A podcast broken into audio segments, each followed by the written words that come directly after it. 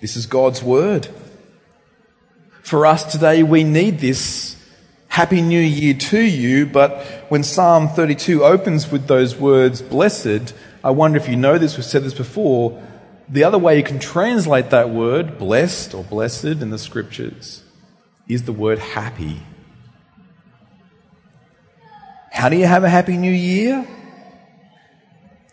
The psalmist opens with saying, Here's how to be happy this new year. You can imagine walking down the street, perhaps if you're going on holidays. So it's a bit weird, but we're going on holidays this afternoon. We're back next weekend for church, and then we're away again for a week. It's a weird year, but that's so we're going to my parents' farm.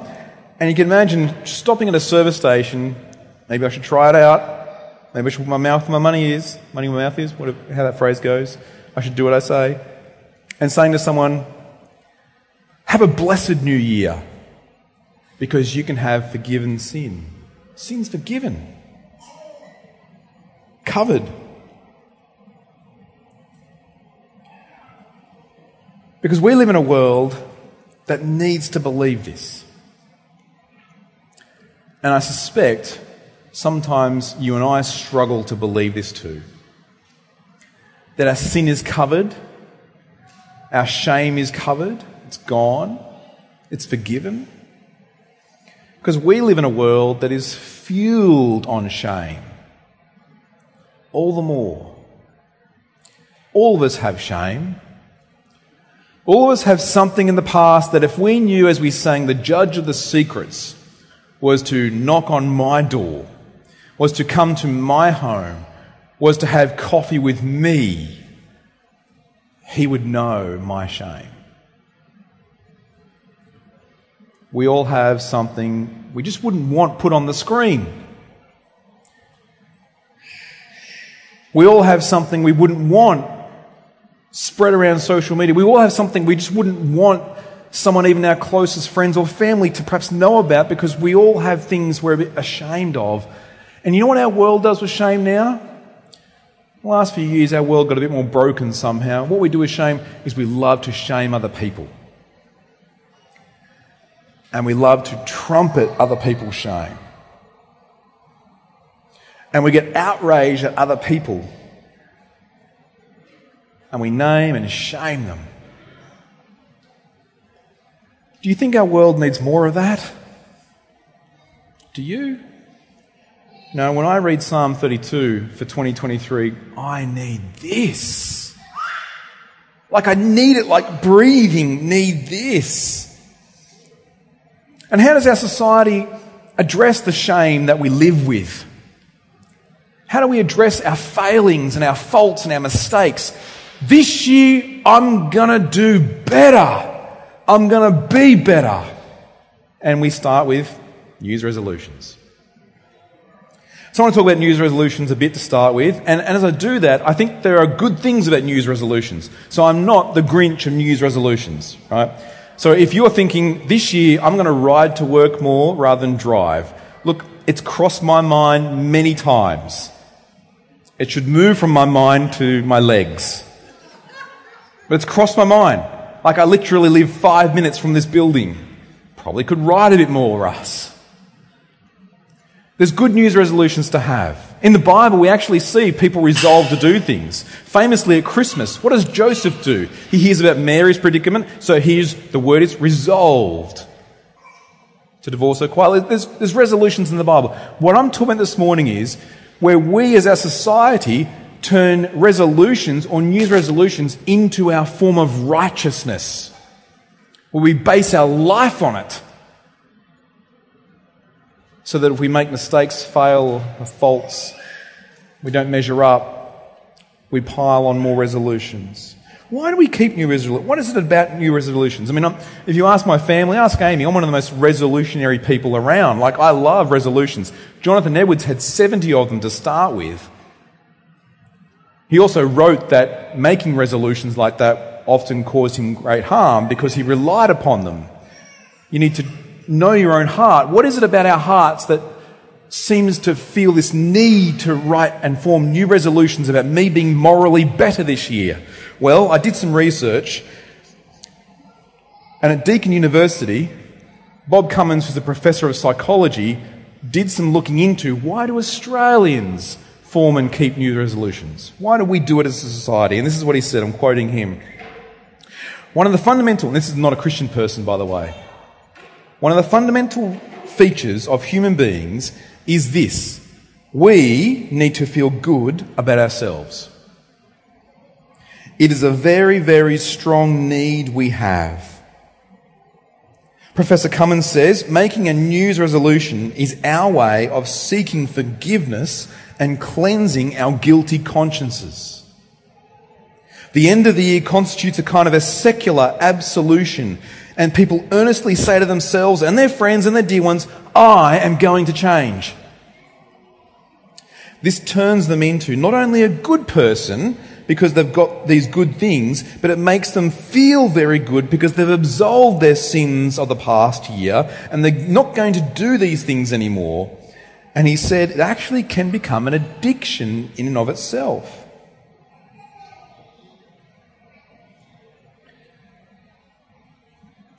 If our world that's not Christian can look into the heart, we would do well to look into our hearts. Why do we do that? It's, I think, for the same reasons.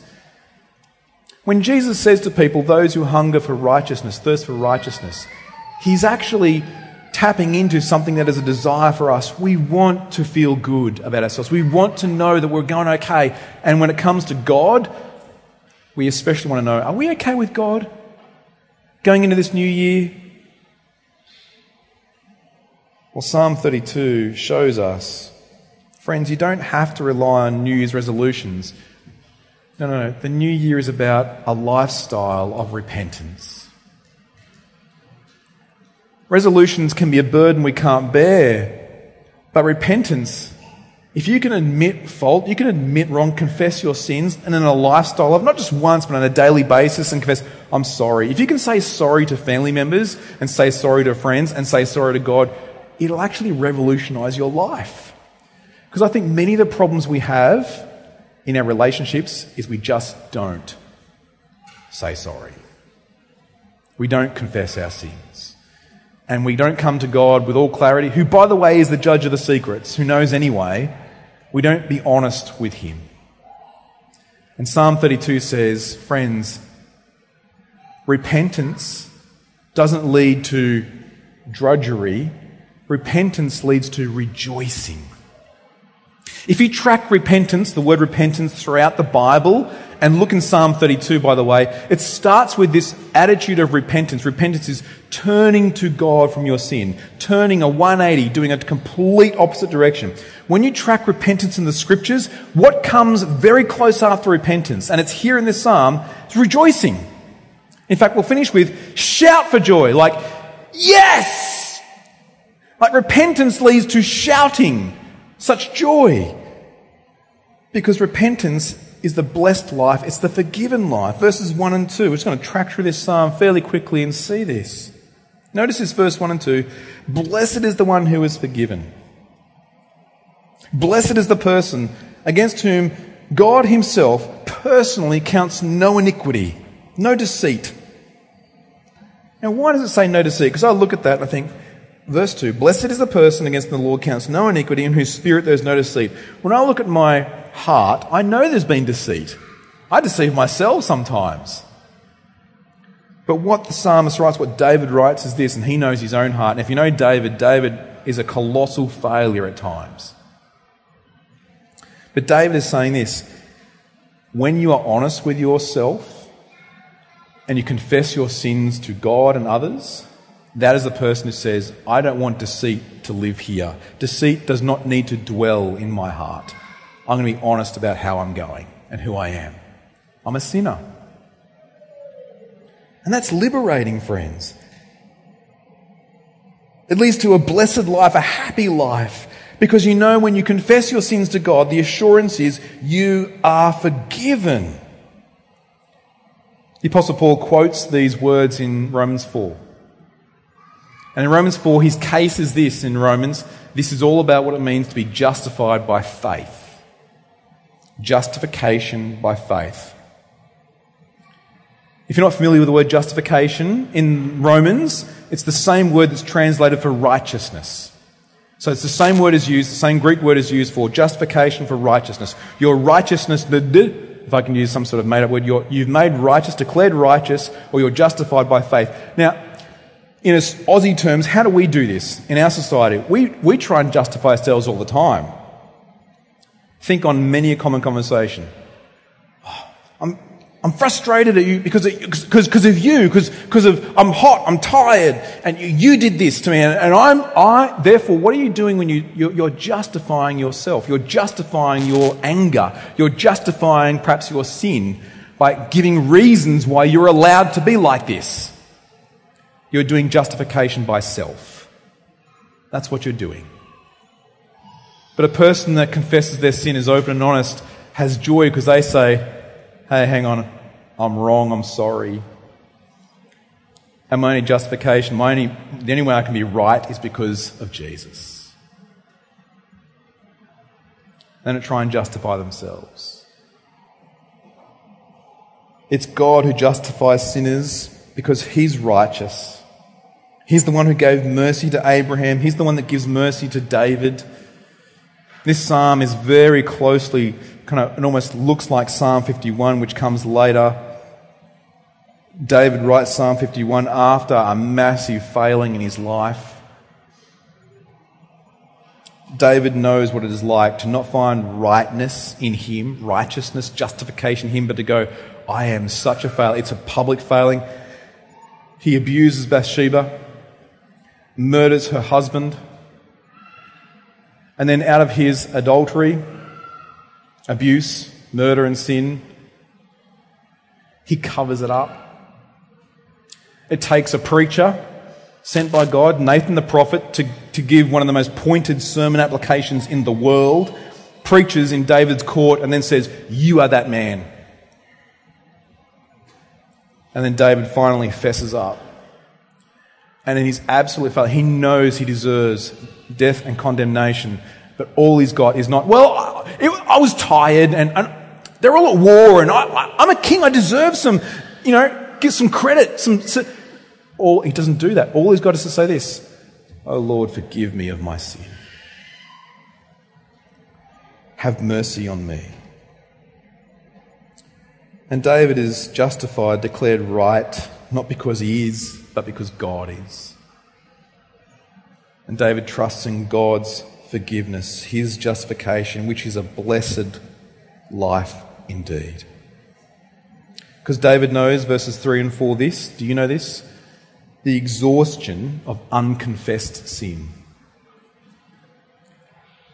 Do you know this by experience? Have you ever had that kind of period in your life where you just, you haven't fessed up, you haven't confessed to God, you know your sin, you know your shame, you know what you thought about people or said about people, how you treated people, or perhaps you've done something you just know is just God knows and you know, but you actually haven't confessed your sin to Him.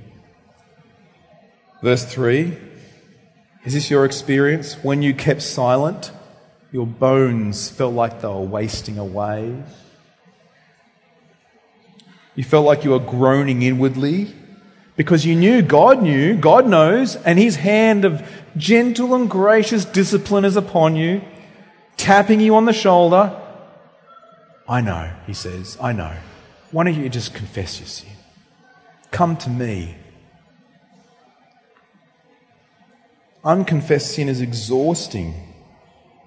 Come to the Lord, for He is quick to forgive. Here's the bad news if we hide our sins, God doesn't hide them. There will come a day where all comes to light. We hide our sins, God doesn't. Good news is this, though. Here's the gospel. Good news.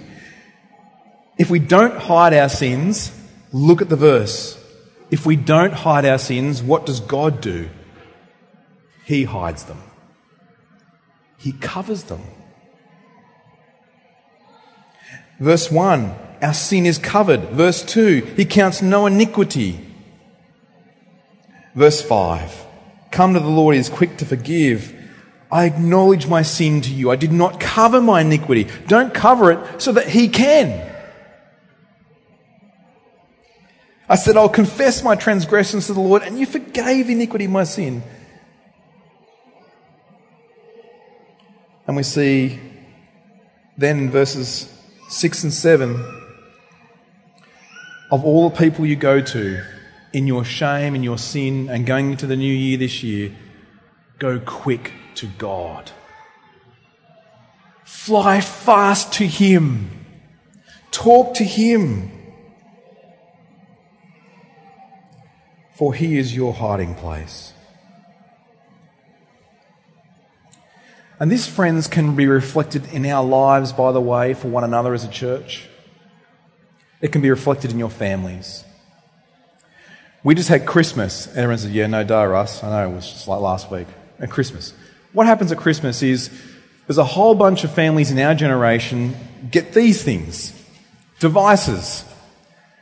Now, we know in our day and age, with devices in families, you've got to be very careful how they're distributed and how kids have access to them. If you didn't, if your kids don't have devices, well, mum and dad usually do. Not many of us have a dumb phone. We've all got smartphones and kids, I need the phone, I play my game. Last week we talked about Snake. That was the Nokia game. There's a lot more out there on devices, but there's also a whole bunch of stuff on devices that we know, it's not just devices. But in our world, where our children are growing up in a generation that is different to the one I grew up in, there's not just more information for them, there's a whole lot more they can see and experience. And you've got to work out how we as parents, but also as a church, even if you're not parents of children, we say it takes a church to raise disciples, to make disciples. How are we going to help them? Is it we just never talk about it so that when our kids fall into sin, they go, Well, I can't talk about it because our church never talks about it, my parents never talk about it. I can't talk about it, so I'm just going to hide it. Does that help anyone? Actually, sin hidden grows. Here's what we are trying to do in our family and in, and in this church honesty. See, for our kids, we worked out it's not just when they, sorry, it's not just if they see something, it's when they see it. Because it won't just be on perhaps the devices that we have or the TV or whatever. It'll be on someone else's. It'll be, it'll be a kid at school. It'll be someone else. Doesn't matter what school you're at, by the way. It'll be someone saying, look at this. Look what I saw. Look what my older brother showed me or my cousin or whatever else, right? It's going to come. It's not if, it's when. And when that happens, we want a culture in our family and a culture in our church that goes like this. Not that, well, I could never talk to dad about it because he's just going to get angry and go off. So I just got to hide it. What'll happen? It'll grow. It'll just absolutely grow in darkness. And they will not be able to handle it. What do they need? They need to know this. You know what? Who do I need to go to first? I go to God because He is a refuge. I go to my dad because dad knows God is my refuge. I go to mum and I go to them and I talk to them about it and they're going to love me and say things like this You know what? Daddy's seen this stuff too. Daddy understands how weird this moment is for you, this experience. You know what? Daddy needs Jesus. You need Jesus. Let's talk to Jesus about this and let's help one another. We need a family and a whole church of that kind of culture of honesty. That we could confess our sins and not be shamed. That we could talk to one another and talk to our parents or our church to one another here and say, I'm, I'm struggling with this. And no one's going to go, How dare you? You don't belong here. But if you can, can, admit and confess you're struggling, they're going to say, Come here for a hug. Let's pray. Let's talk to the one who is, according to Psalm 32, by the way, verse 7, You are my hiding place. You are judge of the secrets, and yet you are the one who keeps me safe. Because as I come to you with my sin, you don't scorn me, you don't scold me, you don't shame me, you love me and you forgive me. You are my hiding place. You preserve me from trouble. You surround me with shouts of scorn. Is that what it says? No. Look at verse 7 and believe it. You surround me with shouts of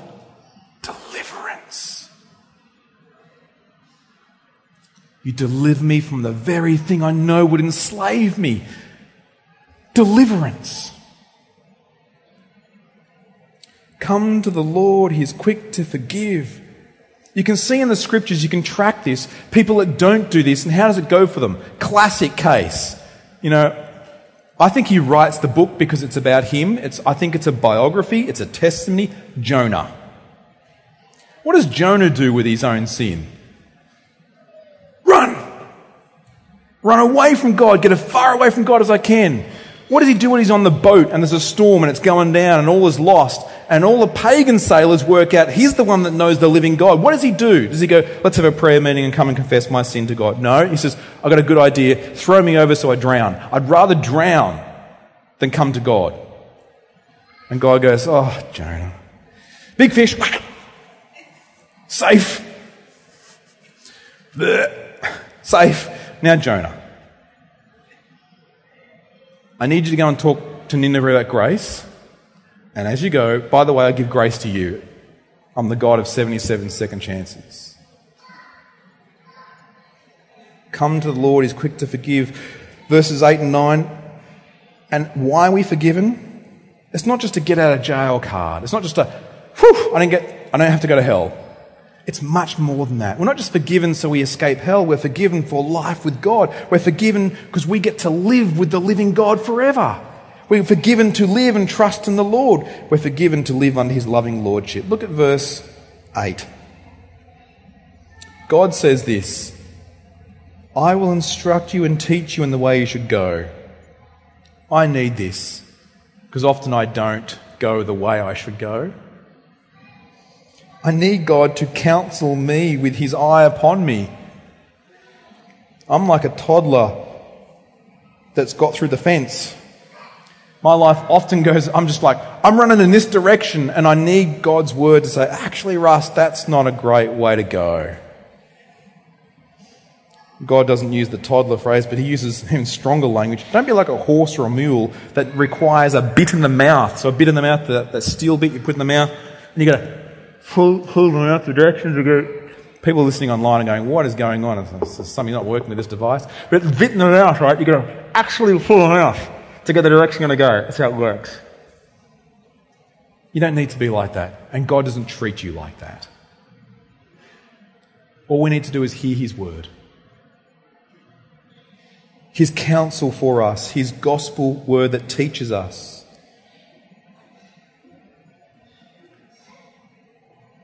Forgiven people get to live under Jesus' loving lordship, justified by faith, living by faith in Him. And as we do that, and as we finish, we literally, verse 11, get to shout for joy. Verses 10 and 11 are a contrast. So, the way the Psalms are written, you'll notice there's there's parallelism in the Psalms. So what happens is as you look at each verse, you can, you can pick any verse, but for, for example, look at verse 10. Many of the sorrows of the wicked, parallel, but steadfast love surrounds the one who trusts in the Lord. That's a parallel of contrast. There are two ways to live. The wicked, we think, well, they get away with it. When I was a younger man, there was a song by a band called James, Getting Away with It All Messed Up. Getting away with it all messed up. Getting away with it. It was about corporations and big companies treating people like plebs. And, oh, you, you're kind of not going well at work. That's okay. You do what you do with your life. We don't care. And it seemed like the world's leaders are getting away with it all messed up. Well, I'm an older man, well, middle aged man now, and it's still the same, isn't it? It's always been the same. We think the wicked get away with it. They actually don't. The wicked life, the life without God, without Christ, ends up being a sorrowful life. But look at the contrast. Know this. If you trust in the Lord, what have you got? In 2023, you may well have sorrow. But it's not the wicked kind of sorrow. You may well weep and grieve, we have done in 2022. But First Thessalonians, we see we actually grieve with hope. Because what we have is those who trust in a steadfast love. In other words, a love that will not move. Mountains may move. Your life may feel like it's crumbling around you, but His love never crumbles. Which means, verse 11, look at this next parallel. Be glad in the Lord and rejoice, O righteous. And this parallel is not a parallel of contrast, it's a parallel of saying the same thing in a different way. And how do you be glad? Well, why don't you just shout for joy? Shout for joy, all you upright in heart. We're a church that's 10 years old in February, but we are a denomination, uh, we have a history. The Presbyterian Church has a history going back hundreds of years. And there's hundreds of years, the church has worked out one of our biggest problems is we don't enjoy God. So they made a shorter catechism. Catechism means to teach, and the first one, and we said it so many times here, we highlight it. We should talk more about the rest of it. But the shorter catechism, question one, what is your chief purpose in life? It's to glorify God, or glory be to Christ, glorify Him and enjoy Him forever. Sometimes I think our joke is it's easy for us to kind of pay lip service to the first one and just totally forget the second part. It's good for us to examine our hearts. Why aren't I enjoying God? Why don't I shout for joy?